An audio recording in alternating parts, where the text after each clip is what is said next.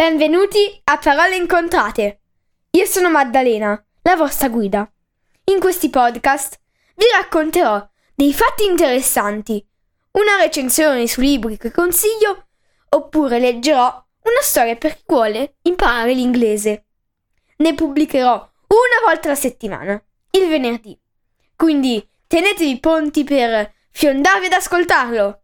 Se volete altri podcast, andate a www.paroleincontrate.it. Grazie e buon ascolto!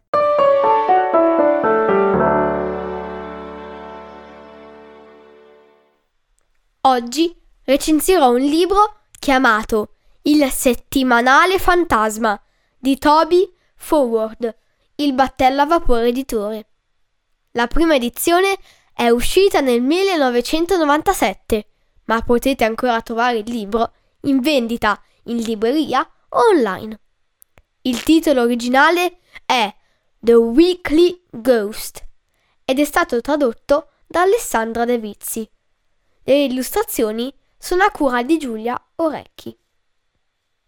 Quattro ragazzi, Stephanie, David, Jasvinda e Joey, frequentano la scuola media di Upfield. Oltre a seguire le lezioni, decidono di scrivere un giornalino della scuola per aggiornare gli studenti sulle ultime novità della loro cittadina. Il giornalino si intitola Il settimanale fantastico. Misteriosamente, durante la notte, qualcuno sostituisce alcuni articoli del loro giornalino con altri che predicono il futuro. Anche il titolo del giornalino cambia da Il settimanale fantastico a Il settimanale fantasma. Chi sarà mai l'autore delle predizioni? E perché il nuovo titolo? Cosa ha a che fare uno spiacevole evento successo nella scuola nel secolo precedente? Ci sono tutti gli elementi per una storia misteriosa e comica allo stesso tempo. Per stuzzicarvi alla lettura vi leggo un estratto del primo capitolo. Confusa, Stephanie guardò la classe intorno a sé. È tutto diverso! esclamò. Davvero? Si stupì David, scompigliandosi con la mano i capelli già arruffati e peggiorandone così l'aspetto. Non me ne ero accorto. E questo quando è arrivato? gli chiese lei, indicando l'acquario dei pesci rossi. Qualche settimana fa. Due settimane, disse Giasvinda. Così poco? si intromise di nuovo il ragazzino. Credevo che ci fosse sempre stato. Dov'è finito Peanuts? Gli ha portato qualcosa da mangiare, aggiunse Stephanie.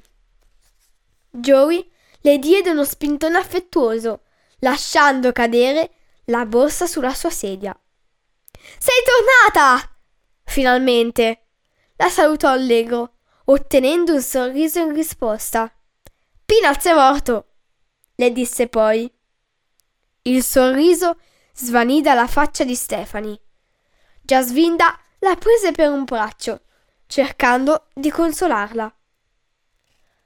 Adesso non abbiamo più un criceto, ma in compenso ci sono i pesci rossi.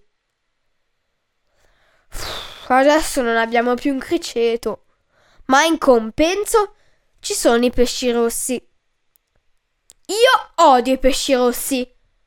Stephanie stava per scoppiare in lacrime. Voglio Peanuts. Chi ha detto che dobbiamo tenere questi pesci? La signorina Evans. Chi? La tristezza di Stephanie si stava trasformando in rabbia. In quel preciso istante si spalancò la porta ed entrò una donna robusta che indossava un abito largo e arioso. La sconosciuta richiuse in silenzio, come se il minimo rumore avesse potuto far esplodere una bomba, e si avviò verso la cattedra. I bambini smisero subito di parlare e si alzarono tutti in piedi, restando immobili dietro le loro sedie. Stephanie cercò di mettersi vicino a David, Jasvinda e Joey, i suoi migliori amici. Erano sempre stati insieme, ma quel giorno al loro tavolo non c'era una sedia libera e così lei rimase rigida e impalata in mezzo all'aula. Sedetevi per favore, ordinò la signorina Evans con voce molto tranquilla. L'intera scolaresca si sedette, restando in silenzio. Stephanie non riusciva a crederci. Ehm, salve? Esclamò.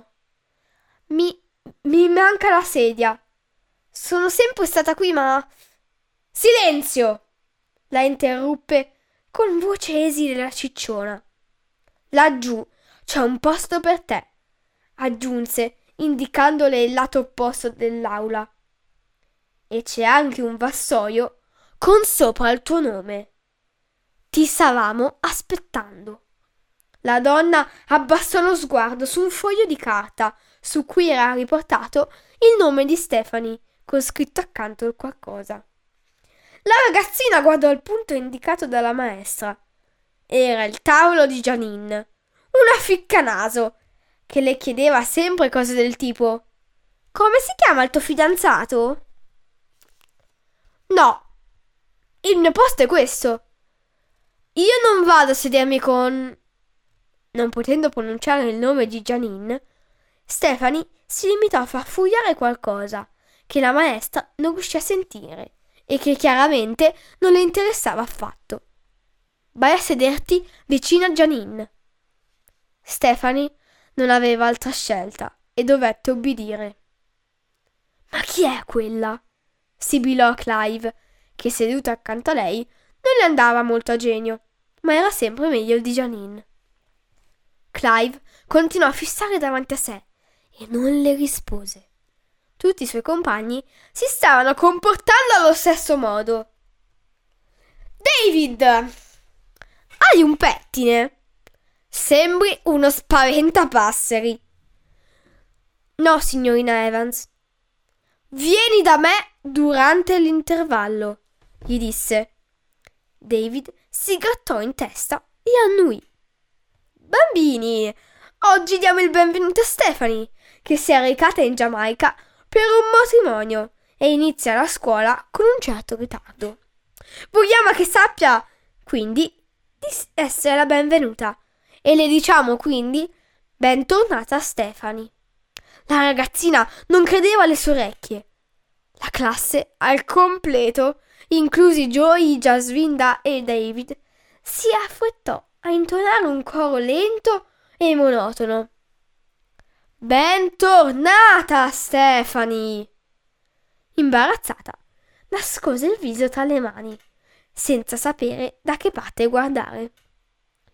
E adesso Stephanie verrà qui davanti a tutti per presentarsi e raccontare com'era bello crogiolarsi al sole della Giamaica, mentre noi ce ne stavamo qui in Inghilterra al freddo, sentenziò decisa la signorina Evans, senza concederle scampo.